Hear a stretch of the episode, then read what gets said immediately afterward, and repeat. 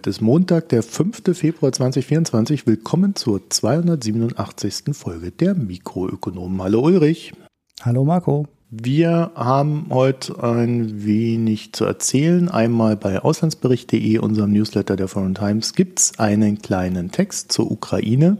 Wollte ich mal etwas Positives in die negative Nachrichtenlage streuen, weil ich mit jemandem gesprochen habe, der vor Ort war und mir dann doch einen etwas positiveren Eindruck vermittelt hat. Und das habe ich dann mal aufgeschrieben und versucht, das Ganze so ein bisschen als politischen Prozess eher darzustellen, also dieses, diese miese Stimmung, die da gerade herrscht, der vielleicht auch notwendig ist. Ist aber erstmal nur für Premium-Abonnenten. Weil da haben wir ja ein paar, die mhm. mit den Füßen abgestimmt haben. Dann kriegen die das auch als Erste.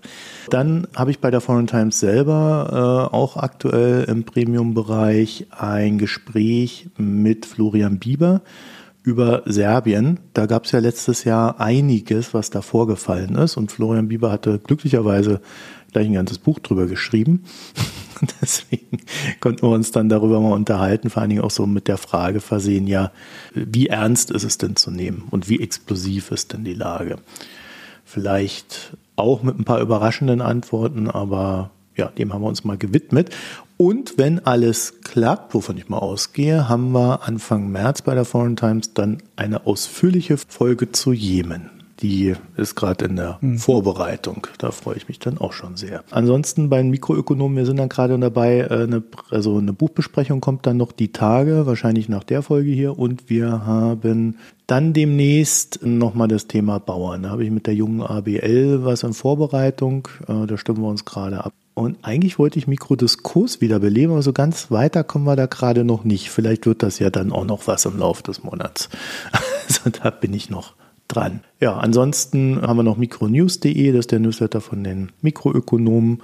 Und wir bedanken uns natürlich recht herzlich bei unseren Spenden, Premium-Abos, Daueraufträge, verteilen in den sozialen Netzwerken, Fürsprechung und sonstiges. Dankeschön. Danke.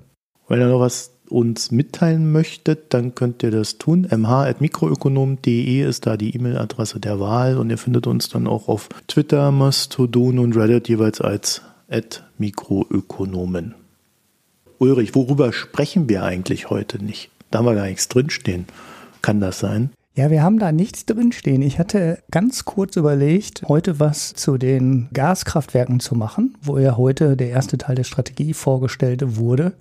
Aber dummerweise hat mir jemand zum geplanten Arbeitsschluss noch ein Meeting in den Terminkalender geklatscht. Und das war dann dummerweise auch noch anderthalb Stunden lang. Deshalb nicht. Vor allem ist es vielleicht auch deswegen gar, noch gar nicht so interessant hier für, weil der spannendste Teil dieser Kapazitätsmarkt erst im Sommer oder irgendwann im Laufe des Jahres geregelt werden soll und weitere Vorschläge dafür kommen sollen. Deshalb habe ich mir das dann geklemmt. Aber es könnte ein Thema werden für eine spätere Folge. Mit dem Fred oder mit dem Johannes. Schauen wir mal, weil ist natürlich eines der ganz großen politischen Themen. Genau, wir sprechen nicht über Prinz Charles, sondern wünschen einfach nur gute Besserung. Damit äh, kommen wir zu unserem ersten Thema. Ich habe mir mal Chinas Aktienmarkt vorgenommen, weil da äh, geht es ja jetzt so gerade ein bisschen rund. Habe dann aber, als ich das dann so zusammengeschrieben habe, nochmal eine kleine andere Richtung eingeschlagen. Das heißt, das ist jetzt auch nicht allzu lang, aber mit nochmal ein paar anderen Gedanken, als ihr sie vielleicht so allgemein jetzt in den Medien lesen werdet, versehen. Also Thema Medien ist da tatsächlich so das Ding, weil ähm, im Grunde geht's da ja jetzt los. Der Aktienmarkt ist quasi in China so stark gefallen in den letzten drei Jahren, dass jetzt eine Schlagzeile nach der anderen rauskommt. Da reden wir über sage und schreibe sechs Billionen US-Dollar, die in den letzten drei Jahren an Wert vernichtet wurden. Also das ist schon, ja, wie soll ich sagen, ein Pfund. Ne? also, das sind so ein paar Dachse, oder? Also ich weiß, dass es zweimal die Wirtschaft des UK ist. Das kann ich dir sagen. Weil das habe ich in einem der Artikel gelesen. Wie viel mal das Saarland, weiß ich nicht. Und der DAX wahrscheinlich in vielfacher Weise. Wir haben ja jetzt letztes Mal schon über das BIP in China geredet. Da habe ich schon viele Gründe genannt, warum es in China nicht so rund läuft. Also da könnt ihr natürlich noch mal reinhören. Und dieser Aktienmarkt ist dann natürlich so ein, so ein Teilbereich des Ganzen. Warum sich das jetzt so zuspitzt, liegt auch daran, dass während die US-Börsen neue Hochs machen und auch in Deutschland sieht der gerade nicht so schlecht aus, auch wenn der DAX nicht wirklich Lust hat und am Zweifeln ist. Aber im Gegensatz zu diesen Hochs in den USA ist halt in China der Hang Seng um 10% nach unten gerauscht, in Shanghai der Composite um 7% und in Shenzhen der Component um 10%, also auch nochmal ein ordentlicher Abstieg und das allein in diesem Jahr. Ne? Also wir sind jetzt einen Monat drin. Und das Ganze erinnert mich so ein bisschen an diesen Crash in China im Jahr 2015 und 2016. Ja, also jetzt haben wir 2024, das Ding läuft jetzt auch schon seit drei Jahren, also im Grunde seit Corona läuft es da gar nicht rund. Und als ich mir dann das Ganze nochmal so angeschaut habe, ist mir auch aufgefallen, nebst den vielfältigen Gründen, die wir ja schon genannt haben in der Wirtschaft, es gibt vom IWS eine, eine Wachstumsschätzung für China, die besagt, dass das Wachstum bis 2028 auf 3,4 Prozent sinkt.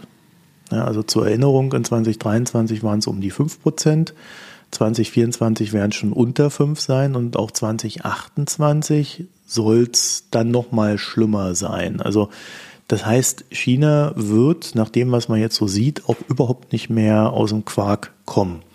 Ne, und aus deutscher Perspektive klar, also mein Gott, 3,4 Prozent Wachstum, das hätten wir gerne.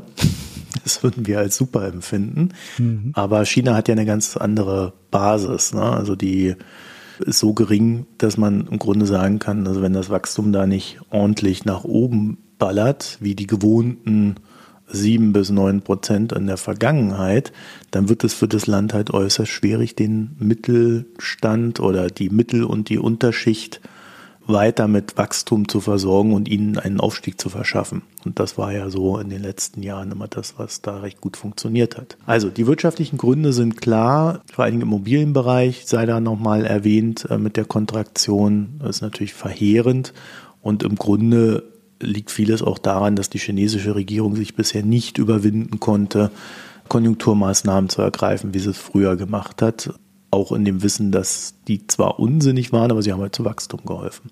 Damit aber auch viele Probleme verschärft, vor denen sie jetzt stehen. Kann man als positives Umdenken sehen. So, und mir ist bei den Recherchen dazu dann über den Weg gelaufen ein Text eines Chinesen, der bei einem meiner China-Experten ins Englische übersetzt wurde. Den werden wir euch auch verlinken, weil der ist eigentlich ganz wunderbar, um da an der ganzen Sache nochmal so ein bisschen dran rumzudenken. Wir haben euch ja letztes Jahr schon mal so ein Ding vorgesetzt, wo wir gesagt haben, naja, Decoupling involviert chinesische Unternehmen.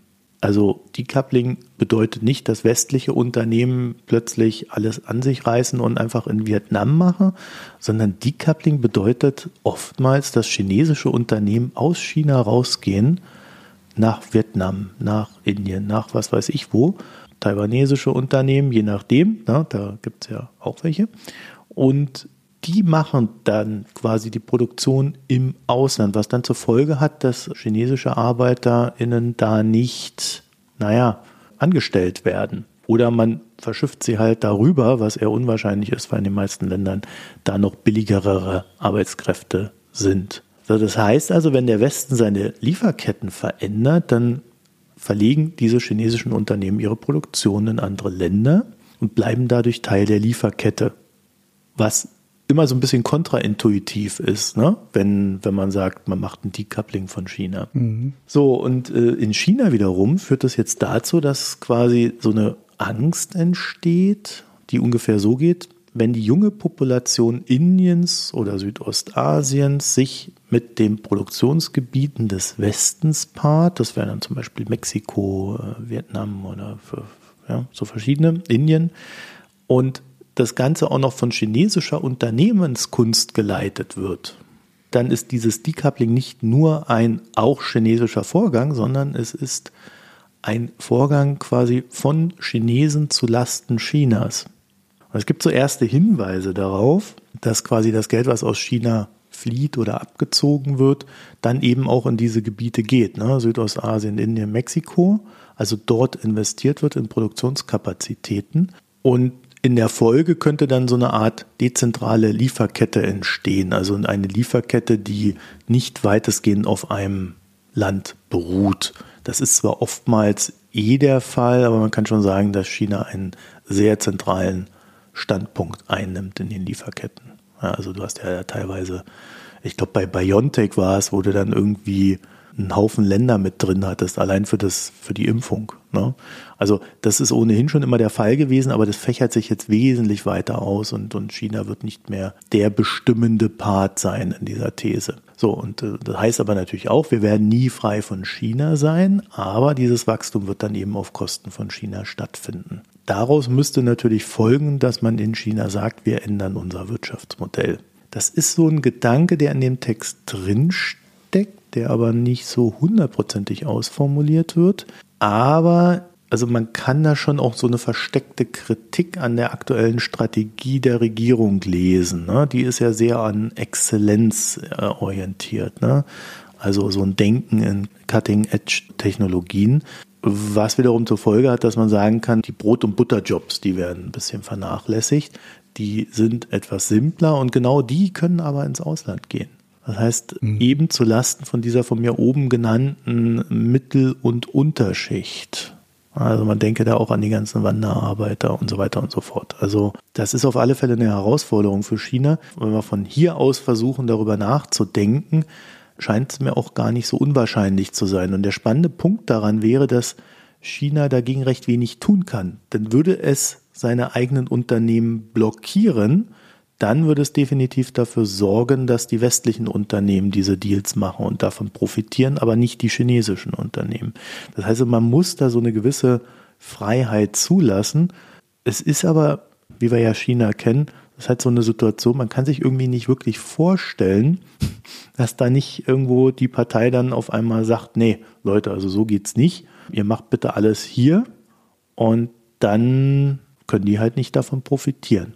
Also die repressive Schiene, die wir ja jetzt auch überall sehen. Also wie gesagt, ich verlinke mal den Artikel. Wir hören da auch gerne eure Meinungen zu. Können wir das also gerne zur Diskussion stellen.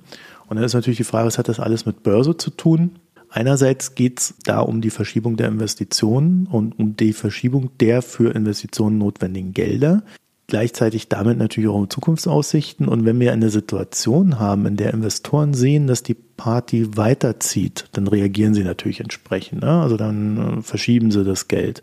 Und da kommt so ein bisschen die Historie ins Spiel, weil bei der letzten Krise, bei der letzten Börsenkrise in China oder Crash am Aktienmarkt, ist die chinesische Regierung ja so weit gegangen, dass sie das Verkaufen von diversen Aktien verboten hat. Ich weiß nicht, ob sich da noch jemand dran erinnert, aber da gab es so ein paar Key-Aktien, also so ein paar Schlüsselaktien, die konntest du einfach nicht loswerden. Hängst da, hängst du dann einfach drin an dem mhm. Ding. So mit diesem Wissen im Hinterkopf. Andere Länder verbieten Short-Selling. Ja, das wird eh verboten. Und die Chinesen verbieten das Aktienverkaufen überhaupt, ja. Naja, also Short-Selling wird gerade verboten, also da sind sie ohnehin schon dran, aber bisher sind sie mm, recht vage dabei einzugreifen, also man hätte sich da mehr erwartet vom Markt. Auf der anderen Seite, mit dem Wissen, dass es ja mal so war, könnte ja dann irgendwann die Lösung sein, dass die Chinesen tatsächlich hergehen und einfach so alles verbieten. Also wenn ich das im Hinterkopf habe und ich weiß, ich will da eher raus, ja, dann verkaufe ich lieber jetzt, vielleicht auch mit Verlust, weil dann kriege ich mein Geld da noch weg. Mhm. Wenn es richtig scheiße läuft, dann hänge ich da für die nächsten Jahre fest und verliere noch mehr Geld. Ne? Mhm. Weil wenn du nicht verkaufen kannst, bist du da. also sehr verständlich, dass sich das dann ab einem gewissen Punkt auch beschleunigt. Ne? Auf der einen Seite wirkt natürlich Verluste sind Verluste und dann will man weg und auf der anderen Seite die Angst nicht mehr raus zu können ich glaube, man muss halt so grundsätzlich sagen, also das ist jetzt erstmal so. Das heißt jetzt nicht, dass die Party in China definitiv vorbei ist. Ne? Also das ist jetzt nicht so, dass China morgen wieder unter ferner Liefen verschwindet, sondern China wird bleiben. Es wird auch definitiv eine gewisse Größe haben und erreichen und damit auch einen gewissen Einfluss. Aber diese Zeit des, der, der Leichtigkeit, ich glaube, die ist definitiv weg. Und das ist vielleicht auch für uns in Deutschland keine sehr gute Nachricht, weil wir sind ja mit China gewachsen. Mhm. Also da braucht man schlichtweg neue Wachstumsfelder und das wäre dann auch für Deutschland die Aufgabe in der Zukunft. Und damit, wenn der Ulrich jetzt nichts mehr anzumerken hat, kommen wir gleich zum nächsten Problemfall. Naja, ich hätte Tesla. tatsächlich noch was anzumerken. Ich habe natürlich, äh, ich habe natürlich kurz den DAX im Hintergrund ähm, gegoogelt. Der ist ungefähr zwei Billionen wert, die Marktkapitalisierung. Das heißt, der Einbruch in China ist so knapp drei DAXe äh, vom Ausmaß her groß. Und das andere, was ich an der Prognose relativ interessant finde, ist, dass dort nicht der Immobilienmarkt und der Einbruch dort so als kurzfristige Delle gesehen hat, sondern dass diese langfristige Wachstumsentwicklung halt auch, ja, jetzt hat man ja in der Vergangenheit auch schon gesehen, dass äh, jedes Jahr weniger Wachstum gebracht hat, ne, die Wachstumsrate mhm. immer zurückgegangen ist, aber dass das jetzt halt auch für die nächsten, bis wo war die Prognose, bis 2028 auch dann gesehen wird und dann nur noch eine 3 vor dem Komma gesehen wird. Und das ist ja eine Zahl, die die USA auch in guten Jahren schon mal hinbekommen. Das heißt, das ist wirklich nicht mehr herausragend hohes Wachstum. Das ist schon sehr, finde ich schon sehr, sehr interessant. Ja. Aber ja, Bevölkerung stagniert, ne, oder ging schon zurück und so, ne? Ich muss sagen, das hatte ich auch nicht auf dem Schirm, diese ja. 3,4 Prozent. Äh, das war etwas, was äh, mich jetzt auch überrascht hat. Ich hätte eher gedacht, weil wir ja vor kurzem da auch noch drüber geredet hat, dass China ja jetzt so viel aufzuholen hat, dass wir da eher höhere Wachstumsraten sehen. Gut, es kann natürlich immer noch anders kommen, ne? also da, mhm. da ist ja noch ein bisschen Zeit hin. Aber für den Moment sieht das tatsächlich nicht sehr gut aus. Ja? Also, du hast schon übergeleitet. Ähm, ich habe hab dich dann unterbrochen. Der nächste Problemfall, Tesla. Okay, eigentlich auch ein Thema, wo man von China aus ja hätte überleiten können, weil alle Probleme in leichten Airquotes von Tesla gehen im Endeffekt auf ähm, China und die chinesischen Hersteller ähm, von Elektroautos. Nicht auf den Drogenkonsum von Elon Musk. ja, und andere komische Dinge, die er so treibt, äh, wie Kapitalerhöhungen, die vor die Wand fahren, weil sie nicht vernünftig kommuniziert werden und Sonderaktien versehen. Aber das wollte, darüber wollte ich alles gar nicht reden. Ähm, ich nehme wieder nur den Automarkt, den ich ja hier im Podcast irgendwie schon sehr lange betreue, weil immer der Fokus auf die deutschen Hersteller lag. Und am Anfang war es halt deutsche Hersteller versus Tesla, setzt sich Tesla durch, können die überleben und so weiter. Und inzwischen haben wir mindestens die also die zweite Stufe war dann, die deutschen Hersteller können auch Elektroautos herstellen. So schlecht sind sie dann auch nicht. Und die dritte Stufe sehen wir jetzt eigentlich. Und das ist die für die deutschen Hersteller blöde Erkenntnis, dass die Chinesen auch Elektroautos bauen können und das inzwischen nicht mehr nur im Heimatmarkt machen, sondern äh, zunehmend international. Und das sogar den Marktführer Tesla durchaus beeindruckt, denn BYD ist letztes Jahr zum größten Automobilhersteller, also E-Automobilhersteller geworden. BYD insgesamt ist noch größer, aber die stellen auch noch ein paar Verbrenner her. Und Hybride, aber auch bei reinen Elektroautos sind die jetzt Marktführer, kommen nach Europa und kommen gerade im Heimatmarkt mit sehr attraktiven Preisen. In Europa sind sie noch ein bisschen zurückhaltender und versuchen noch die hohen Preise in Europa mitzunehmen. Aber alle müssen reagieren. Tesla hat als erster Hersteller reagiert, die Preise mehrfach gesenkt. Und die europäischen Hersteller, also zumindest in Deutschland, ziehen jetzt nach und nach dem Wegfall der Umweltprämie sind ja quasi alle hingegangen und haben die Umweltprämie auf ihre Kappe genommen und die Preise gesenkt. Offiziell nur vorübergehend. Warten wir mal ab, ob noch mal jemand den Mut hat, die Preise zu erhöhen. Bei Tesla merkt man das im Geschäftsbericht die Marge ist von 24 auf 18 Prozent gefallen, was schon ein ziemlich kräftiger Einbruch ist. Noch interessanter ist allerdings die operative Marge, denn die ist von 16 Prozent auf 8,2 Prozent gefallen. Also sie hat sich fast halbiert. Grundsätzlich muss man sich immer noch keine Sorgen machen um Tesla. Ne? Der Cashflow ist noch weiterhin positiv, irgendwie zwei Milliarden in, in einem Quartal. Der Cashbestand ist weiter gestiegen auf 29 Milliarden.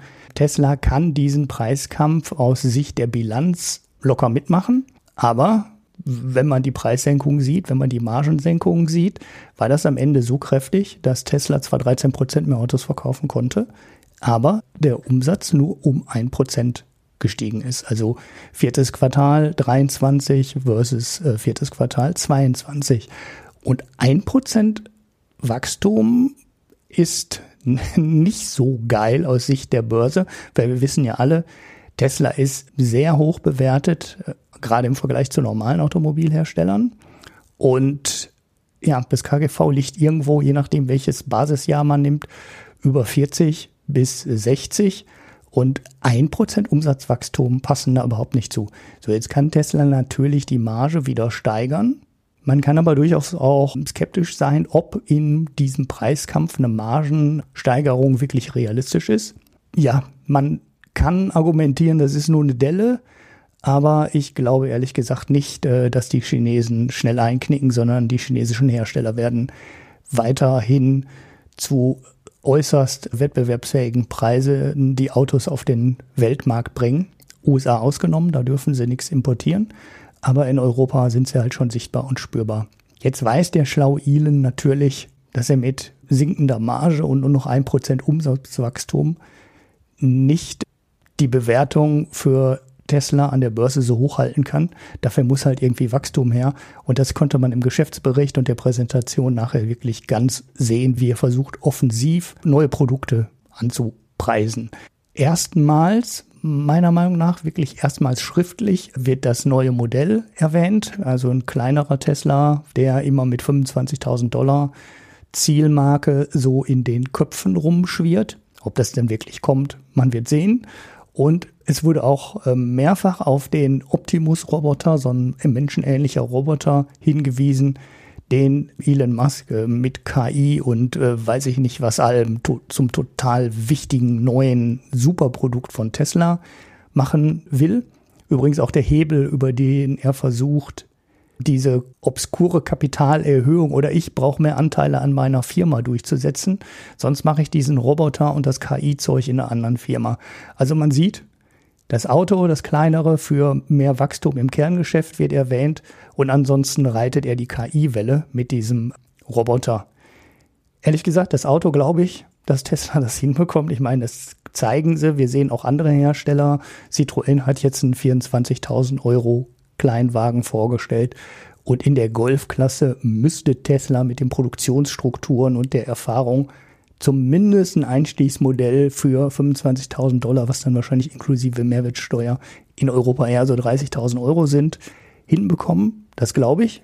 Frage ist eher, wie ist die Marge dafür? Aber egal, das wird Tesla irgendwie schaffen. Das andere ist, den Roboter nehme ich den genauso wenig ab wie den Autopiloten. Das ist einfach, glaube ich, ein Haufen heißer Luft. Der Autopilot sollte ja auch vor 2018, das sind inzwischen sechs Jahren, von der Ostküste zur Westküste fahren und zwar komplett autonom ohne Fahrer. Und ja, das Ziel hat Tesla irgendwann 2018 klammheimlich von der Website genommen und daraus wird nichts. Und dieser Optimus-Roboter in Version 1 war ja auch so ein ferngesteuertes Ding, wo die ganze Präsentation gefaked war. Also es gibt so eine Stelle, wo der Hemden gebügelt hat und zusammengelegt hat und das war alles äh, ferngesteuert und man sieht schon, wie da wieder rumgefaked wird und es ist unschön. Aber die Fantasie muss ja irgendwie erhalten bleiben, ne? Und dann sieht man halt so Stunts. Ja, aber da haben wir jetzt auch irgendwie alle keine Fantasie mehr, oder? Also irgendwann ist es auch mal abgenutzt. Genau, ja. Also wie gesagt, das Auto und ähm, da wird Tesla irgendwas hinkriegen. Der Markt wächst ja auch. Ich meine, der E-Auto-Markt in Europa und in den USA stagniert gerade ne, oder wächst nur noch ganz langsam. So, das schnellere Wachstum ist jetzt vorbei. Aber andere Märkte sind halt anders. Der chinesische Markt ist halt ganz anders. Und der wird immer noch mit Zulassungsprämien und Steuervergünstigungen angeschoben von der chinesischen Regierung. Und ja, die wissen halt, sie müssen ihre eigenen Hersteller groß machen. Dass Tesla dann auch ein paar von den Autos abbekommt, ist halt Kollateralschaden, wobei es für die Chinesen ja auch nicht wirklich schlimm ist, weil die in China verkauften Teslas kommen ja aus der chinesischen Fabrik. Von daher ist es nicht mal ein wirklich schlimmer Kollateralschaden und man schafft es mit dem Marktwachstum, die eigenen Hersteller groß zu kriegen, ähm, mehr Modelle entwickeln zu können und damit geht man jetzt halt in Europa an den Start. Und weltweit gesehen ist das E-Auto-Wachstum immer noch da. Und da wird Tesla auch weiter von profitieren, gerade wenn sie anfangen, ein äh, preiswerteres und etwas kleineres Modell auf den Markt zu bringen, weil für die Chinesen sind die Teslas auch schon ziemlich groß und ziemlich teuer, trotz des steigenden Wohlstands und der steigenden Einkommen. Ja, das haben wir ja gerade gelernt, dass das gar nicht mehr so ist. Ne? Das ist jetzt ein Kleinwagenmarkt mit der neuen Wirtschaft. Ja, ja, genau. Und deshalb müssen sie halt diesen 25.000 Dollar Tesla dann auch kriegen, weil das ist auch, ähm, also wenn man jetzt die Umsätze, um da vielleicht nochmal hin zurückzuspringen, von BYD im Elektroautomarkt vergleicht und die von Tesla, ist Tesla natürlich noch viel größer. Ne? BYD hat die nach Stückzahlen überholt. Aber BYD stellt halt für den chinesischen Markt, da sind teilweise auch Modelle, die in Europa nicht rausgekommen sind, halt deutlich kleinere Autos her, als Tesla die herstellt. Ne? Also da kannst du auch noch Autos kaufen, die nur 200 Kilometer Reichweite haben und trotzdem 20 Stunden brauchen zum Laden. Ne? Das sind dann ganz andere Autos. Es gibt in China ja so eine Diskussion, dass man Teslas in bestimmte Zonen und, und Gebäude nicht mehr lassen sollte, also sie dort nicht mehr parken lassen sollte und so weiter und so fort. Also immer wenn es mit, mit der Regierung zu tun hat und ähnliches, sodass ich mir durchaus vorstellen kann, dass das dann äh, durchaus auch nochmal ein paar Kaufhemmungen gibt, gerade wenn man das denkt in, naja, Verwaltung und so, ne? Also wo dann mhm. viele Leute halt in der Verwaltung irgendwo arbeiten oder an sensiblen Posten und die können sich dann halt alle keinen Tesla kaufen. Mhm. Ich glaube, der, der Kleinwagenmarkt wird dort ganz schwierig für Tesla. Also da sehe ich dann eher Europa da als, als Ziel. Also irgendwie in China sehe ich das nicht so richtig. Vor allen Dingen darf man, glaube ich, nicht vergessen, dass BYD halt da, die können halt so einen Preiskampf auch mal durchhalten. Ne? Das weiß ich nicht, Tesla wie, wie könnte den Tesla auch das durchhalten. Ne? Ja. Aber ja. warten wir mal, warten wir mal ab. Ähm. Also du, du, du übersiehst da ja so ein bisschen, wir reden jetzt die ganze Zeit über BYD, aber die deutschen Autohersteller werden ja jetzt auch demnächst einen Aufschlag machen das ist jetzt vielleicht noch dieses Jahr ein Übergangsjahr, aber das wird jetzt alles auch kommen. Das heißt, die Marktintensität, die wird jetzt eigentlich nur noch zunehmen. Das geht nicht mehr zurück. Das hört nicht mehr auf. Ja, deshalb wundert mich das auch, dass die Tesla-Aktie nicht äh, stärker unter Druck ähm, geraten ist, weil genau davon gehe ich auch aus. 20 Prozent in diesem Jahr, das ist ja schon. Ja, beim KGV von 40 bis 60, je nachdem welches Basisjahr du nimmst, ähm, ist immer noch ganz Wir haben noch elf Monate. ja, ich glaube, das 40er, das 40er KGV war schon für 2025 und nicht für 24. Also ähm, mhm. da ist noch sehr, sehr viel optimistische Einschätzung im Markt. Naja, das braucht eine Weile, ehe sich das abbaut. Aber wenn du dir mal anguckst, wie der Markt läuft in den letzten Jahren, hast du ja gesehen, das sind so sechs, sieben Aktien gewesen, die quasi den Markt nach oben gezogen haben. Tesla gehörte da dazu und seit diesem Jahr nicht mehr. Das heißt, da hat sich schon fundamental etwas geändert für Tesla. Und mhm. äh, diese Änderung, die wird sicherlich eine Weile brauchen, ehe sie sich normalisiert. Aber äh, wenn das passiert, dann hat er, glaube ich, größere Probleme da in seinem Laden. Ja. Kommen wir zum nächsten Problemfall. Auch ein, mit einer Autofabrik, wie ich gehört habe. Ja, ja, die machen jetzt alles. Geht um Saudi-Arabien. Irgend, ich glaube, Lucid produziert da jetzt. Die haben da ein zweites Werk aufgemacht. Irgend so ein, so ein US-Hersteller. Weil die Saudis wollen auch mal Autos herstellen. Lucid Motors, ja ist natürlich der saudische Staatsfonds auch dran investiert mit ein paar Milliarden, ja. Sia ist der erste Saudi, ist die erste saudische Automobilmarke und Lucid Motors baut da auch Jahreskapazität 150.000 Autos. Mhm. Wollen sie da aufbauen. Ja, darum soll es nicht wirklich gehen, aber das ist sicherlich Teil des Ganzen. Ihr erinnert euch vielleicht, dass ich bezüglich des Preismanagements beim Öl durch Saudi-Arabien ein paar Bedenken geäußert habe. Und die gingen dahin, dass ich vermutete, dass die Ausgangslage war ja, dass Saudi-Arabien gesagt hat, wir äh, senken die Förderkapazitäten, also wir fördern weniger Öl und dadurch werden die Preise steigen. Und gleichzeitig hat man kräftig investiert und ich habe dann damals gesagt, naja, mal gucken, ob dann diese Kapazitätseinschränkungen, immerhin zwei Millionen Barrel am Tag, äh, ob die dann dazu ausreichen, den Ölpreis ausreichend stark steigen zu lassen, um ausreichend mehr Einnahmen zu generieren. Wir können jetzt sagen, das ist nicht der Fall. also, das saudische BIP ist in 2023 gesunken und zwar um 0,9 bis 1,1 Prozent. Also die Saudis sagen 0,9, IMF schätzt 1,1 Prozent. Also muss man mal abwarten, wie sich das dann auspendelt. Aber um die 1 Prozent ist ja auch Wumpe. Ne? So, und es klingt erstmal nicht viel, aber in 2022 lag das Wachstum noch bei 9%, was dem Öl zu verdanken war. Hinzu kommt, dass das Wachstum im dritten Quartal minus 4,4 Prozent war und im vierten Quartal dann minus 3,4 Prozent gegenüber dem Vorjahr. Das heißt also, das erste und das zweite Quartal haben das Ganze getragen und das äh, dritte und vierte haben es versaut. Das ist natürlich dann auch die Frage, wie sich das weiter äh, durchsetzen wird. So, natürlich kann man immer argumentieren, dass ohne die saudischen Interventionen in den Ölmarkt der Ölpreis vielleicht dann niedriger gewesen wäre, als er es jetzt ist. Also die Kontraktion dann noch viel höher. Ich finde das immer ein bisschen schwer nachzuvollziehen, aber es ist natürlich logisch, da etwas dran ist. Wir wissen aber nicht, wie viel. also wir können das jetzt nicht beziffern und, und vergleichen. Eins ist jedenfalls sicher, dass das alles Auswirkungen größerer Natur hat, also auf Saudi-Arabien. Denn um einen positiven Haushalt zu erreichen, müssen die einen Ölpreis von aktuell 108 Dollar erreichen. Das ist so Bloomberg-Schätzung. Ich glaube, also auf den Ölpreis gucken, das ist unrealistisch. Also das wird eher nicht passieren.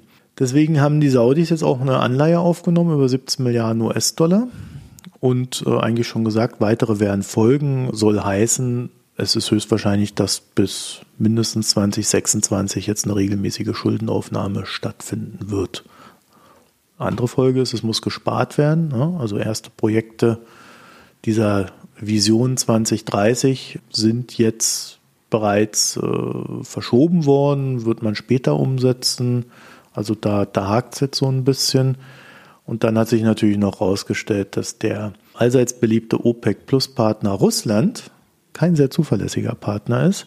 Denn die Russen, ja, ne, Überraschung. Die Russen sollen gerade mal 50 Prozent der versprochenen Förderkürzungen wirklich umgesetzt haben. Ja, dazu kann man ja noch sagen, gleichzeitig, und das hatten wir ja in unserer letzten Betrachtung schon, ähm, haben die USA wesentlich mehr Öl gefördert als gedacht, also so, dass dann auch der Ölpreis von mehreren Fronten unter Druck gekommen ist, nicht die Hochs gemacht hat, wie man sich das wohl vorstellte. So, und uns interessiert Saudi-Arabien ja vor allen Dingen wirklich wegen dieser zu transformierenden Wirtschaft weg vom Öl. Also ich finde das eine der spannenderen Geschichten in dieser Welt. Und wenn man dann darauf guckt, also auf den Nicht-Ölsektor. Das ist in 2023 um 4,6 Prozent gewachsen. Ja, also dazu muss man wissen, der Ölsektor macht ungefähr 40 Prozent der gesamten Wirtschaft aus. Dann gibt es halt noch den Staat, der halt ein paar Sachen macht und dann eben die Nicht-Ölwirtschaft freier Natur. Ja, ich finde, das ist ein bisschen arg wenig, wenn man so eine gesamte Wirtschaft weg vom Öl shiften möchte. Ne? Also da brauchst du eigentlich ein stärkeres Wachstum. Vor allem, wenn man sagt, Vision 2030, jetzt sind wir in 2024, ist jetzt nicht mehr so viel Zeit. Ne? Mhm. Dazu kommt noch so eine andere Entwicklung. Die Golfstaaten sind auf der COP sehr stark als Verfechter des ewigen Öls und Gases aufgetreten. Ja, ihr erinnert euch vielleicht, die COP im Dezember letzten Jahres ist schon, fühlt sich schon wieder wie ein paar Jahre weg an. Und da wurde sehr stark darum gekämpft, äh, über, über das Wording mit diesem Face-Out und, und was weiß ich noch alles. Ne? Also das war alles ein bisschen schräg und vor allen Dingen war die Grundthese der Golfstaaten immer ja, also man wird Öl noch wesentlich länger brauchen, als das jetzt alle sagen, gerade in ärmeren Staaten, das ist eine ewig lange Übergangszeit. Wir müssen jetzt auch in, in Öl und Ölförderung investieren. So, zack, einen Monat später teilt Saudi Aramco mit, dass man den Ausbau der Förderkapazitäten gestoppt habe, was meint, der Ausbau der täglichen Produktion von 12 auf 13 Millionen Barrel, der bis 2027 erfolgen sollte, ist jetzt passé, findet nicht statt. Mhm. Man sah sich nicht genötigt, das weiter zu erklären. also, jetzt können wir rätseln, ist das jetzt Sparen im Sinne von wir investieren nicht? Äh, ist das ein, ein, Hieb in Richtung Preisbildung, dass man quasi dem Markt signalisiert, dass das Öl bleibt weiter knapp, zumindest bis 2027? Uff oder ist es am Ende doch die Anerkenntnis, dass saudisches Öl weniger nachgefragt wird, als bisher angenommen wurde? Weiß man denn, wie stark äh, Saudi-Arabien ähm, aktuell fördert? Weil früher war ja immer das große Gerücht, dass Saudi-Arabien immer aufdrehen kann, quasi. Ja, die sind bei 9 Millionen Barrel. Ah, okay, gut. Also haben sie noch drei äh, Puffer, wenn sie wollten. Wollen sie aber Genau, nicht. sie haben jetzt einen Puffer, sie sind ja zwei runtergegangen von elf auf neun. Mhm. Und mit dem Puffer kann man natürlich sagen, sie können dann wieder hochfahren, aber ja, also wenn man diese Sachen, die ich jetzt genannt habe, gewichten würde, dann würde ich sagen, die Anerkenntnis, dass saudisches Öl weniger nachgefragt wird, siehe Förderung in den USA zum Beispiel, die stärker gestiegen ist als angenommen, ist somit der Hauptgrund. Mhm. Ja, also in der Gewichtung. Also jetzt ist ja die Frage, ist das überhaupt gut für die Umwelt? Und wenn ich sage, die USA haben mehr Öl gefördert und dadurch kommt das zustande, naja, eher nicht. Ja, also das heißt jetzt nicht, keiner wird mehr Öl verbrauchen, also so weit sind wir noch nicht. Die Projektion geht nach unten, es kann halt dann immer von jemand anders auch aufgefangen werden. Also das muss man einfach mal abwarten die nächsten Jahre, wie sich das entwickelt. Also äh, klare Ansage, aus dem einen darf man nicht das andere schließen. Ja, und was das Gesamte betrifft, scheint halt so bei Saudi-Arabien und das ist halt wie auch in China. Und da würde ich jetzt nochmal den, den, den Bogen schlagen. China wird vielleicht auch weniger Öl in Saudi-Arabien kaufen, ja? weil die Wirtschaft da ja auch nicht so mega brummt. Jedenfalls das Momentum in diesem saudischen Wachstums- und Transformationsbereich, das scheint da auch erstmal raus zu sein. Ne? Also äh, klar, es wird weiter gebaut und gemacht und getan und auch die Wirtschaft wird verändert. Äh, Es gibt dann dieses Regionalprinzip, dass wer in Saudi-Arabien äh, Contracts vom, also Verträge vom Staat haben möchte, der muss dann auch die Regionaldependance in Saudi-Arabien haben. Also kriegt man natürlich auch immer ein paar Arbeitsplätze dahin und so weiter. Aber ja, also man sieht zum Beispiel an den Investitionen in Fußball, dass das eher so lala läuft. Also die Stadien vor Ort sind leer. Ich weiß jetzt nicht, wie das mit den Fernsehgeldern läuft, aber da habe ich nichts Positives gehört auf alle Fälle. Und dann haben die ja das Problem, dass sich so mit dem Krieg in Gaza wie auch dem weiter destabilisierenden Jemen das auch nicht wirklich gut läuft, was so das Umfeld betrifft, nennen wir es mal so. Also da hatte man ja auch eine ganz andere Erwartungshaltung und die, die Saudis haben halt auch wirklich versucht, das durchzuziehen mit dem Wirtschaftswachstum. Also sie sind auf Assad in Syrien zugegangen, haben gesagt, wie viel Kohle brauchst du, um Kaptagon nicht mehr da in der, in der Region zu verteilen. Die sind auf Iran zugegangen und haben gesagt, also wenn ihr euch bezüglich Gaza zurückhaltet, machen wir ein paar Investitionsprojekte bei euch. Die sind sogar auf die Houthis im Jemen zugegangen und haben denen gesagt, also wir bieten euch dieses und jenes an. Haben die einfach abgelehnt. Von daher würde ich sagen, die haben so ein paar Problemfelder jetzt in Saudi-Arabien und nicht nur de, der Ölpreis ist da ein Problem auf Dauer. Das heißt, 2024 wird ein sehr entscheidendes Jahr für den weiteren Verlauf. Also das müssen sie jetzt irgendwie drehen, sonst wird es schwieriger. Und mit jedem Jahr, das rumgeht, und das ist halt das Problem bei dieser Transformation, mit jedem Jahr, das rumgeht, ist, wird weniger Öl gekauft. Na? Also es gibt den Peak bei der Ölabnahme und es wird dann immer weniger. Das heißt, du kriegst immer weniger los. Wenn die Preise nicht gut sind, verdienst du dann auch recht wenig und du musst halt in dieser Zeit eben investieren. Und das ist so die große Kunst. Das wird gerade so ein bisschen torpediert, dass das in der Geschwindigkeit notwendig ist, die es braucht. Die andere Sache ist dann vielleicht die Frage, ob die in die richtigen Sachen investieren. Also ich meine, Saudi-Arabien ist jetzt nicht meine erste Idee für eine Autofabrik. Ja. Das ist wie, wie, ja. die, wie diese Stahlfabrik da in Katar. Ich meine, da, da, da sind 50 Grad im Sommer. Was willst du denn da ja, mit gut, einer Stahlfabrik? Im Hochofen ja sowieso. ja, aber die haben billige Energie, ne? Das ist halt der Knackpunkt da, weswegen sich das vielleicht doch rechnen können. Ja. Genau, und Energie, da müssen sie halt jetzt gucken, dass er da, da vorankommt. Das ist, glaube ich, auch jetzt das Ding dahin zu drehen. Die haben auch schon angefangen, jetzt andere Rohstoffminen zu kaufen, so dass sie quasi dann, wenn das Öl nicht mehr läuft, dann halt Kupferminen haben oder was weiß ich. Ne? Also da gibt es ja auch verschiedene Möglichkeiten. Also es sieht gerade nicht so super aus. Auch wieder so ein Fall. Und haben wir zum Abschluss was Nettes?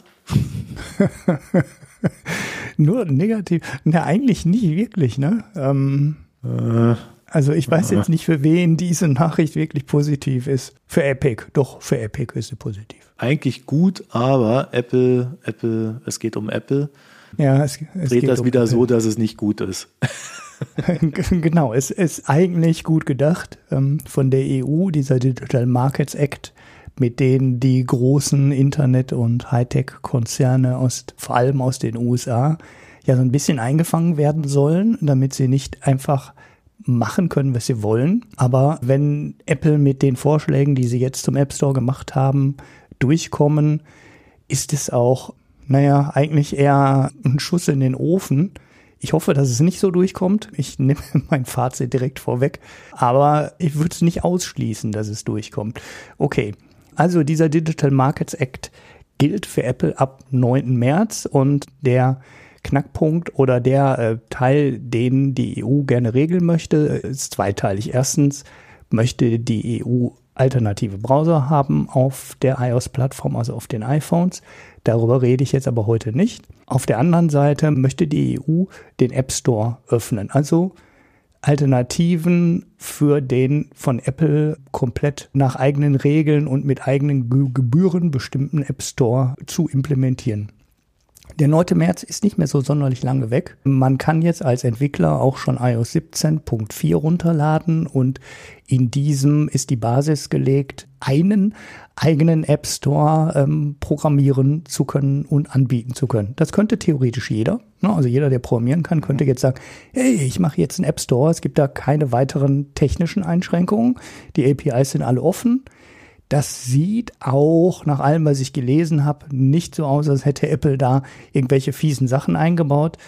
Technisch, die fiesen Sachen sind eingebaut, aber auf der kaufmännischen Seite. Wenn du einen App Store anbieten möchtest und deine darüber Software verkaufen willst, musst du erstmal äh, eine Million, ich weiß nicht, Euro, Dollar hinterlegen bei Apple, die Apple sehen möchte, damit Apps auch wie in dem Original App Store halt zurückgegeben werden können und du dann auch in der Lage bist, das alles abzuwickeln, dass du die Zahlung an Apple leisten kannst, die fällig werden und äh, da ist dann der wirkliche eigentliche Knackpunkt an dem Vorschlag, den Apple jetzt gemacht hat. Denn Apple hat sich überlegt, dass jetzt jede App, die über einen alternativen App Store installiert wird, eine sogenannte Core Technology Fee an Apple äh, bezahlen muss.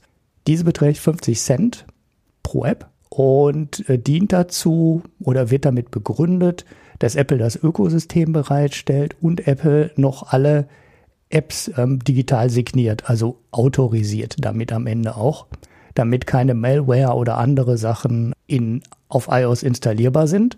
Und weil Apple die ähm, Apps immer noch digital signiert oder notarisiert und damit weiterhin prüft, auch in dem alternativen App Store. Das sind die Bedingungen jetzt für, für jemanden, der einen App Store programmieren möchte, aber das wollen natürlich nur die wenigsten, weil die meisten Leute wollen ja Apps programmieren und die über irgendeinen der demnächst verfügbaren App Stores zu verkaufen. Wenn du diese Millionen hinterlegen kannst bei Apple, fangen die laufenden Kosten an. Jede Installation deines App Stores auf einem iOS-Gerät kostet dich 50 Cent pro Installation, also diese Core Technology Fee. Übrigens auch für Updates und die einzige Obergrenze ist eigentlich für ein Jahr. Das heißt, wenn du einen App Store installierst und du lieferst im Jahr zwei ein Update für die App, zahlst du für jedes dieser Updates auch im zweiten Jahr, im dritten Jahr, im vierten Jahr wieder Geld. Ne? Maximal einmal pro Jahr, aber eben auch, wenn die App, völlig egal, ob die App benutzt wird, wenn sie installiert ist, musst du bezahlen. Auch wenn du über die App, über deinen App Store keinen Umsatz machst, auch egal, du musst trotzdem wieder bezahlen. Außer du ziehst die App zurück, dann bist du natürlich raus. So, jetzt wird Epic, die ja viele, viele Klagen gegen Apple eingereicht haben, ganz glücklich sein. Und Epic, also dieser Hersteller unter anderem von Fortnite, aber auch eben Betreiber eines der größten Online- App Stores auf allen möglichen Plattformen für Spiele, ist natürlich glücklich. Also, nein, so halb glücklich, ne? weil sie haben den großen Teil bekommen. Sie dürfen jetzt einen App Store betreiben. Mit den kleineren Bedingungen sind sie natürlich nicht so glücklich, aber sie können es machen und sie haben angekündigt, sie werden es auch machen. Wer kann das jetzt noch machen? Wie gesagt, mit der Million sind sowieso schon relativ viele Leute raus. In Interesse hätte natürlich auch Sony aus einer ähnlichen Überlegung. Ne? Wir haben schon App Store auf der PlayStation und könnten damit Spiele auf eine zusätzliche Plattform bringen und das dann zentral für unsere Entwickler anbieten. Natürlich Microsoft, die ja überall unterwegs sind, ne, sowohl im Spiele- wie im App-Bereich. Ein Microsoft Store mhm. für Windows gibt's ja auch. Ne? Und für Spiele und die Xbox natürlich auch. Ja, und wer kommt dann noch in Frage? Die Klassiker, Google, Amazon, ich weiß nicht, Netflix vielleicht etwas eingeschränkt. Und ja, alle, die viele Abos oder viel Content verkaufen und das ist schon ein bisschen spinnert, aber wenn sich die deutschen Zeitungen, Zeitschriften und so weiter mal zusammenreißen könnten, vielleicht macht es für die unter Umständen auch Sinn, so einen gemeinsamen Store anzubieten und dann kann jeder darin seine Sachen verkaufen und dann halt zu Gebühren, die niedriger liegen als das, was Apple aktuell verlangt. Oder Hust, Hust, Porn. Ne? Also Sachen, die man bisher auf dem iPhone nicht verkaufen konnte. Das ist noch nicht so 100% klar. Ich habe gelesen, ja, geht. Ich habe gelesen, nee, geht nicht. Ich könnte mir aber schon vorstellen, dass so Ü18-Content in den neuen Bedingungen ja möglich wird. Also Sachen, die Apple nicht in den App Store, in den eigenen App Store gelassen hat, dass sie dann in den alternativen App Store kommen können. Wir werden sehen. Gut, was ist jetzt, wenn du keinen App Store entwickeln will, sondern einfach nur eine App, dir die Bedingungen von Apple aber nicht passen, dann hast du zwei Möglichkeiten. Du kannst entweder in den alternativen EU-Apple App Store wechseln, dann zahlst du diese 50 Cent Core Technology Fee. Allerdings nur, wenn du mehr als eine Million Installationen mit deiner App bekommst. Gut, ist für so einen Indie-Developer ähm, unwahrscheinlich. Allerdings, das Doofe ist, das sind nicht die ersten Millionen Installationen frei, sondern ab einer Million fällst du in die Bezahlgrenze. Das heißt, du musst für die erste eine Million auch bezahlen. Das ist natürlich ein ekliges Geschäftsrisiko, weil du hast dann eine erfolgreiche App und denkst, ja, die 50 Cent muss ich gar nicht bezahlen. Und dann ist deine App auf einmal erfolgreich und du musst die 50 Cent dann auf einen Schlag halt dann nachträglich überweisen. Das ist dann halt logischerweise bei einer Mio-Installation eine halbe Million, die du dann an Apple überweisen Ja, musst. das ist ja nur ein Problem, wenn du keine Einnahmen mit der App hast, ne? Ja, äh, ja, ähm, wenn du gar oder niedrige, ne? Keine oder niedrige, ja, genau. Also quasi, wenn du eine erfolgreiche App hast, die ein werbebasiertes Geschäftsmodell hat, aber irgendwie die Werbung aus irgendeinem Grund nicht läuft. Ja, oder du hast halt eine App, die grundsätzlich nichts kostet. Ne? Aber zu den ganzen Überlegung, für wen sich das lohnt und so, komme ich gleich noch, wenn ich mit den Bedingungen dann am Ende durch bin. Diese 50 Cent, wie du gerade schon gesagt hast, ne, gilt halt für alles. Ne? Also für kostenlose Apps, für, für Apps ohne Abos.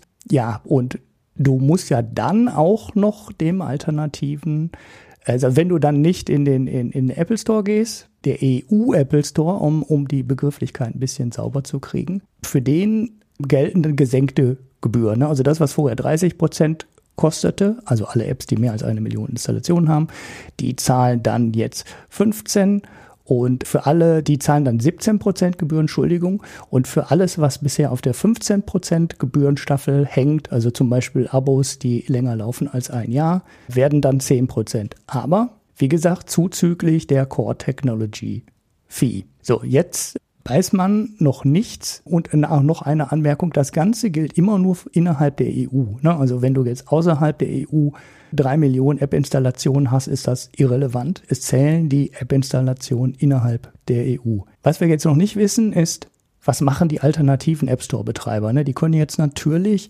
mit ganz anderen Gebührenmodellen reingehen. Ne? Also theoretisch könnten die auch sagen, du musst halt 10.000 Euro Eintrittsgeld bezahlen, um deine App in unseren Store zu kriegen. Ne? Wir bauen das Modell komplett anders auf. Die könnten hingehen und mit deutlich niedrigeren Gebühren gerade für In-App-Purchases und so Geschichten rangehen und da Apple Konkurrenz machen.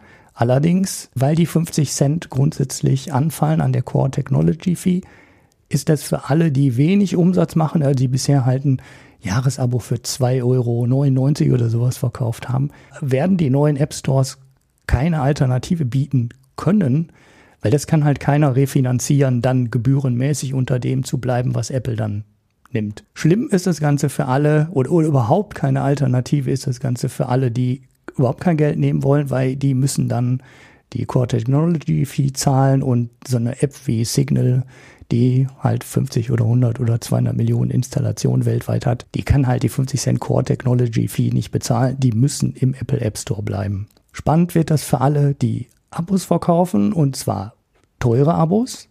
Netflix, Disney Plus, keine Ahnung, wer da alles kommen könnte. Lohnen könnte sich das Ganze für alle, die viel Content verkaufen, also sowas wie der Epic Store, der dann auch die In-App-Purchases in Fortnite darüber abwickeln könnte die aber auch zusätzlich noch ja, Apps verkaufen, die durchaus einen Haufen Geld kosten können. Also da kann man halt auch schon Spiele kaufen, die 30, 40 Euro kosten. Könnte sich das lohnen? Für die App-Hersteller unter auch, weil gerade wenn viel Geld durch die Stores geht, müsste eigentlich ein alternativer App Store in der Lage sein, die Gebühren von Apple teilweise sogar deutlich zu unterbieten. Was ich ehrlich gesagt, man wird sehen, wer alles rankommt, wer alles hingehen wird und einen alternativen App Store aufmacht. Und was für mich komplett unklar ist, ist, wie unterschiedlich oder revolutionär werden die anderen Modelle, die alternative App Stores anbieten. Bisher funktionieren die App Stores ja ziemlich vergleichbar. Ne? Also die gehen, obwohl ganz kann man es auch nicht sagen. Ne? Diese PlayStation Stores nehmen auch erstmal eine sehr hohe Eintrittsprämie und dann, weil die Eintrittsprämie schon so hoch ist, nehmen die auch nochmal einen hohen Gebührensatz. Die sind ja teilweise für Indie-Developer absurd hoch. Deshalb sind ja viele Indie-Developer auch in den Epic App Store, weil da du erstens glaube ich, gar kein Eintrittsgeld bezahlen musst, um in den Store zu kommen. Und du zweitens, ähm, ich glaube, 12 Prozent als maximalen Gebührensatz hast, was im Vergleich zu Apple halt schon ein ganzes Stückchen preiswerter ist. Und die Sachen können halt auch noch sinken. Ja, und gerade bei den In-App-Purchases gehen dann halt auch vielleicht Dinge, die dann nochmal deutlich günstiger werden. Ein kleiner Randaspekt, der vielleicht auch ganz interessant ist. Apple hat über die Signierung der Apps natürlich immer noch quasi den Durchgriff. Ne? Also du kannst weiterhin im App Store oder in einem alternativen App Store nicht machen, was du willst. Da gehen vielleicht Dinge mehr. Das Payment ist anders, aber du kannst trotzdem nicht alles machen. Wenn Apple irgendwas nicht will, wenn da Werbenetzwerke benutzt werden, die Apple nicht will, wenn du an Programmierschnittstellen vorbei arbeitest, die nur intern gekennzeichnet sind, kann Apple immer noch sagen, nein, du kommst hier nicht rein. Ich bin mir nicht sicher, ob die EU das akzeptiert. Ich glaube ehrlich gesagt, sie sollten es nicht akzeptieren, weil das ist ein ganz komischer halber Schritt in die falsche Richtung. Ich weiß nicht, wie, wie ich das Bild bauen soll. Aber das ist, ähm, die Kostenstruktur ist nicht wirklich attraktiv. Apple hat irgendwie immer noch Zugriff auf die Plattform und am Ende ist das, was die mit dem Browser machen, äh, das wird nämlich einfach so ein Wahldialog sein. Du wirst demnächst alternative Browser installieren können und du kriegst dann unter iOS 17.4 so einen Wahldialog, wie man den unter Windows auch eine ganze Zeit lang bekommen hat, wo man beim Starten sagen muss, ey, welchen Browser möchtest du gerne haben? Und dann steht dann halt eine Liste von Browsern. Dann wählst du die aus und dann ist das dann Standardbrowser, in dem deine URLs dann immer aufgehen. Das ist eine saubere Lösung. Aber das, was die mit dem App Store haben, jetzt angeboten haben, eigentlich keine wirklich faire Lösung. Ich sag mal andersrum, wären sie davon weggegangen oder hätten sie diese Core Technology Fee weggelassen, dann wäre es fair und okay gewesen. So haben sie jetzt für viele Be Betreiber oder für viele Programmierer oder Anbieter von Software doch eine ganz schön hohe Schwelle eingebaut. Vor allem, weil das klassische Modell mit der Download kostet nichts und dann kannst du über In-App-Purchase oder Nutzung oder ein Abo nachträglich dein Geld bekommen, weil das Modell kippt durch die 50 Cent Grundgebühr, die du mit der App-Installation immer berechnen und befürchten musst. Und das kann eigentlich nicht das Ziel des Digital Markets Act der EU sein. Ja gut, scheinbar doch. Ja, das ist jetzt also, die Interpretation von Apple. Ne? Also ich, ob die EU das akzeptiert, ich weiß nicht. Also ich gehe auch eigentlich davon aus, dass Epic oder wer auch immer einen Store anbieten wird und trotzdem Apple noch weiter verklagt. ja, also ich glaube, das ist auch klar. Also das haben sie auch, glaube ich, schon angekündigt, dass sie da einfach weitermachen. Das, das wird halt einfach durchgefochten. Wir haben ja auch in den USA jetzt äh, irgendwie, ein, äh, wo Apple einen Prozess verloren hat, wo sie dann Zahlungen von außen zulassen müssen, wo sie dann irgendwie fast 27 Prozent. Ja, nur für die Zahlung. Ne? Auch absurd. Ja. also, weißt du, wo du auch denkst, ey Leute, ähm, ja, also die, die, schreien halt danach, verklagt zu werden. Ja. Das ist halt einfach, ähm, und das muss ich sagen, also für mich als Kunde von Apple und durchaus auch überzeugter Kunde von Apple, das ist schon ein Image-Schaden, den der Konzern da unter Tim Cook gerade nimmt. Ja, sehe ja, weil das ist, das ist völlig unnötig wir wissen alle, was im Grunde das Ziel dieser Urteile ist und, und worum es geht. Also dieses Verhalten, ja, der Markt ist schwierig, aber ich meine, es ist immer noch einer der größten Konzerne der Welt. Also das ist völlig gaga. Und natürlich wird das nicht kriegsentscheidend sein, dass äh, so ein paar Leute das nicht gut finden. Aber es ist halt auch unnötig, finde ich. Weil diese, diese Konkurrenz würde auch Apple gut tun.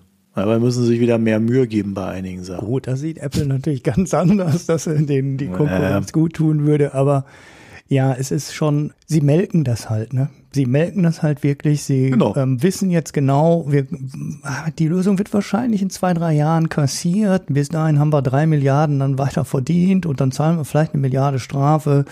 Uns doch egal. Ne? Und ähm, ich glaube, die kalkulieren das ganz knallhart ja, ja, durch. So wird das kalkuliert. Ja, die haben auch einfach jetzt äh, den, den Preis für Apple TV einfach mal verdoppelt. Ne? Ja, gut, Wollte ich nur mal so sagen. So alle. Die Schweine. ja, ich habe ich hab, diese Grafik hatte ich auf ähm, Mastodon und Twitter geteilt, wo einer ähm, mal die Preisentwicklung aufgeschrieben hat von Netflix, Disney Plus, äh, HBO und wie sie alle heißen. Und es gab halt Apple TV ne? und es gab halt nur eine Richtung. Äh, das ging alles in die gleiche Richtung.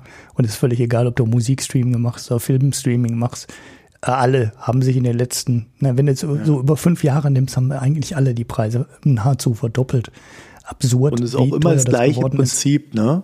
Es wird immer, immer eingekerkert. Also ähm, man versucht halt die Leute da im eigenen Garten zu halten und äh, dann werden halt die Sharing-Accounts äh, dicht gemacht. Und jetzt hat äh, bei Netflix haben sie jetzt auch angefangen zu verbieten, dass ich hier in Ägypten mit meiner deutschen Kreditkarte zahlen kann. Deswegen musste ich jetzt für Netflix, weil ich mal wieder die OA sehen wollte, ähm, musste ich jetzt einfach ein deutsches Abo abschließen mit 18, 19 Euro oder was das kostet.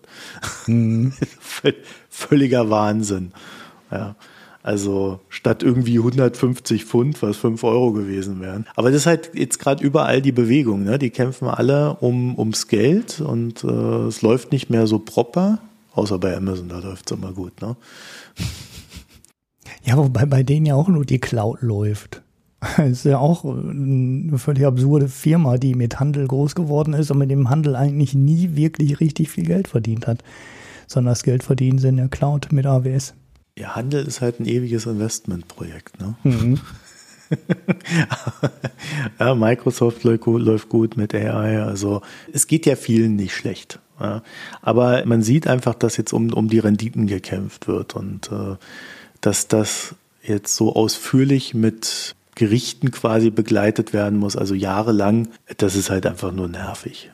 Das wird auch so bleiben, gehe, gehe ich mal davon aus. Das heißt, also wir werden immer wieder mal darüber berichten, wie das verläuft. Ich finde es halt ein bisschen schade, dass man einfach nicht vom Gesetzgeber mal hergeht und das ordentlich durchregelt.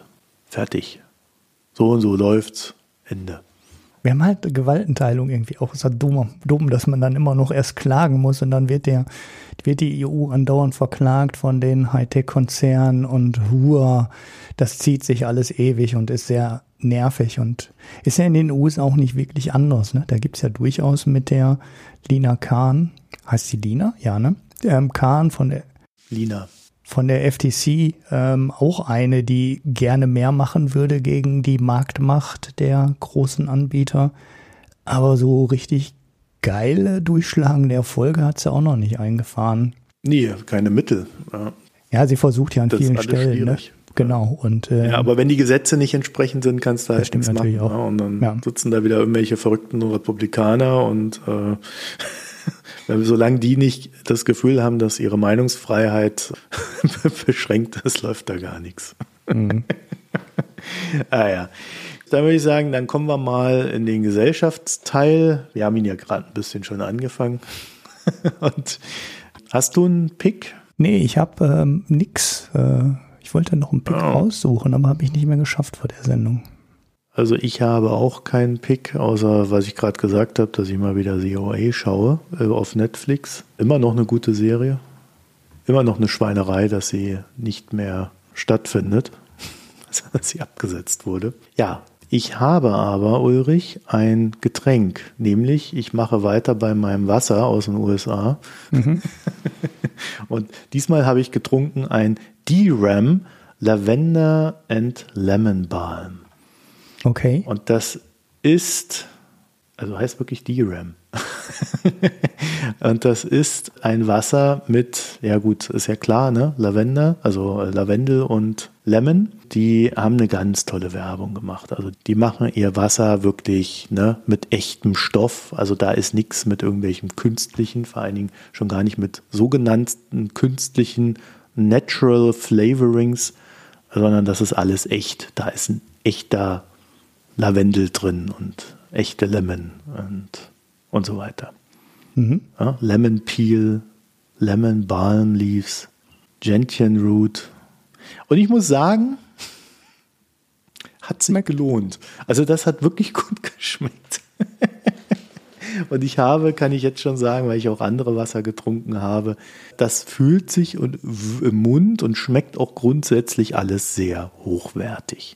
Ich würde sagen, das Lemon hätte man etwas weniger betonen können, also das Lavender hätte mich mehr interessiert, aber das ist ein ganz feiner Sprudel und ähm, dazu dann eben der Geschmack und der Geschmack auch wirklich in so einer Art, wo man das Gefühl hat, das ist irgendwie so reichhaltig. Also das ist nicht so, so künstlich, sondern das ist einfach irgendwie echt. Also wirklich gut gemacht. Kostet, wenn es normal kaufst, äh, wenn du essen gehst oder so, kostet das natürlich wieder gleich 5, 6 Euro. Ich habe aber gesehen, man kann diese Dosen beim Hersteller 12 Stück für 25 Dollar kaufen, dann bist dann irgendwo so bei 2 Dollar und ein paar zerquetschte, was ja eigentlich ganz okay ist. Ne? Also ist immer noch zu teuer und eine Umweltsauerei und so, aber es schmeckt sehr gut. ja, ja, man, man wird es ähm, jetzt nicht den, immer den ganzen Tag trinken, anstelle von Wasser, vermutlich bei dem Preis. Aber sag mal, ein Tonic Water äh, für den Gin, das kannst du durchaus auch in der Preisklasse kaufen. Wirklich gut, äh, muss ich sagen. Das hat mich wirklich überzeugt vom Endergebnis her, wo ich dann so gesagt habe, okay, das ist auch irgendwie ein eigenes, eigenes Getränk und äh, das, das hat sowas Alleinstehendes. Sehr, sehr gut. Wesentlich besser als das andere. Ja, die Kombination ähm, Zitrone gerade mit dem Herben, also nicht mit dem sauren, mhm. sondern mit dem Herben von der Zitrone und dem Lavendel ist eigentlich auch schon ziemlicher Klassiker. Also in Italien nicht so selten als Eis zu mhm. bekommen und das schmeckt auch super. Ja. Also wenn euch das mal über den Weg läuft, nehmt das. Das ist. Das tolles sommerliches genau. Eis. Und das Wasser kann ich mir sehr gut vorstellen, dass das auch lecker ist. Gut, ich habe noch nichts von deinen Bieren getrunken, Marco. Besten Dank nochmal an dieser Stelle. Da brauche ich einen besseren Zeitpunkt für als diese Erkältungssaison. der Geschmack Damit der Geschmack immer. auch durchkommt, ne? genau. Von daher habe ich da noch nichts von getrunken. Ich habe auch sonst kein Bier. Ich war zwar am letzten Wochenende wieder mal bei meiner lokalen Brauerei, aber ich habe noch nichts davon geöffnet. Ich habe mir dieses Sherry Sour wieder geholt, was ich, das hatte ich hier schon mal gepickt. Und ja, das Alt kaufe ich ja jedes Jahr immer, deswegen war ich da vor allem. Und ja, werde ich aber von berichten, denn die sind normalerweise immer ganz lecker. Aber erstmal kommen dann deine hier dran in der Serie. Dann sind wir wohl am Ende mhm. angelangt. Ohne, ohne Bier, aber mit gutem Wasser und bezahlbarerem Wasser, das auch nicht aus den Alpen angekarrt wurde. Ach ja, das heißt www.mikroökonom.de, da findet ihr alles weitere zu eurer Freude, Kommentare, Spendenmöglichkeiten, äh, Premium-Abos und so weiter und so fort. Äh, Newsletter ist auch da. Ja, und wenn ihr uns noch was schreiben wollt, mh.mikroökonom.de, da erreicht ihr mich direkt oder eben die Mikroökonomen auf Reddit. Twitter haben wir noch, gucken wir ab und zu mal rein. und Blue Sky haben wir nicht. Äh, was war denn das dritte? Reddit? Mastodon. Mastodon, ach mein Gott, Mastodon. Ja, gibt es ja auch noch, ne? Ich habe hier oben meine Mastodon-Adresse auch mal geändert, ne? Also wenn du die mal irgendwann nachtragen willst. Ich bin ja umgezogen. Ach, du bist umgezogen. Wohin bist du denn gezogen? Ich bin umgezogen nach mastodon.social, aber da das dann Redirect ist auf der alten, ne, wirst du halt immer weitergeleitet. Das heißt, wenn du mein altes Handle benutzt, Ruhr.social wird es einfach weitergeleitet. Das ist eigentlich eins der cooleren Features an Mastodon, dass du da nicht festgelegt bist. Ruhr.social war zwar super, ne, also technisch auch super. Respekt an die beiden AdministratorInnen, glaube ich. Die wollen aber ähm, das Threads nicht ähm, öffnen von. Ah. Na, und dann habe ich äh, weil ich weiß ja, wie die deutschen Medien und die ganzen großkopferten Social Media Heinis ticken. Die wollen ja alle nicht nach Mastodon kommen, das ist denen ja alles viel zu obskur. Und die gehen aber alle nach Threads, weil die finden es dann wieder gut, irgendeinem von diesen großen sieben Internetkonzernen das Geld in den Hals zu werfen. Aber ich weiß dann, dass dann halt die Medien da wieder auftauchen werden. Und dann kann ich denen, wenn das irgendwann mal geöffnet wird, dann auf mastodon.social halt folgen. Und Ruhe.social hat gesagt, ähm, nee, das können wir nicht leisten, da müssen wir so viel moderieren, mit denen föderieren wir nicht. Und deswegen bin ich schon mal vorsorglich zwischen den Feiertagen umgezogen, wo nicht so viel los ist und ich ein bisschen Ruhe hatte. Aha, okay. Also, aber Blue Sky ist dann zugelassen, ja? Ja, ja Blue Sky föderiert ja noch nicht. Äh, ja, machen sie ja, im Laufe des Jahres. ja, ähm, man kann Blue Sky ja auch mit RSS jetzt äh, folgen. Ne? Also wenn du nur ein paar Accounts da folgen willst, geht das jetzt auch. Was konnte Mastodon ja von Anfang an, dass sie den RSS-Reader reinpacken. Und äh, das kann Blue Sky jetzt wohl auch, aber ich komme im Moment nicht dazu, da mal ein bisschen mehr zu machen.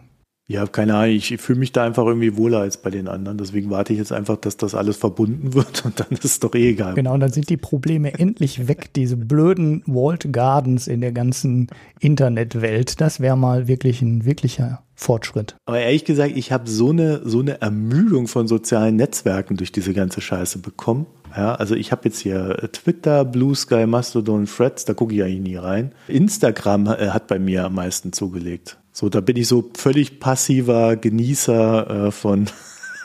Ja, du machst dann das, was man sonst auf TikTok macht, wahrscheinlich, ne? Einfach berieseln lassen. Ja, auch. auch mit Zeug. Auch, auch ja. ja. Ja, mhm. ja. Aber nie auch so DM-mäßig und, und alles Mögliche hat sich da irgendwie entwickelt, dass ich jetzt mehr auf Insta umhänge. Ja, ich weiß auch nicht. Ich wäre wahrscheinlich auch ein bisschen mehr da, wenn nicht jemand das Eckhead-Handle weggenommen hatte. Ja, da bist du beleidigt. Mit Eckhead ah. 1 will ich nicht. Ja, okay. Also wenn jemand diesen Eckhead äh, auf Instasnap da und so weiter kennt, ähm, sagt mal, der soll den Account freigeben. Ich bin der Wahre. Du kannst dir doch der The Real Attack. ja, habe ich tatsächlich irgendwo anders schon mal äh, mir geholt, aber ich weiß nicht mehr wo. Irgendwo gibt es diesen Account. Ah, ich glaube, bei ja gehört, Mit solchen Accounts könnte man glatt Präsident werden. ja. Das heißt, jetzt sind wir wirklich am Ende. Euch eine schöne Zeit. Bis nächste Woche. Tschüss. Ciao.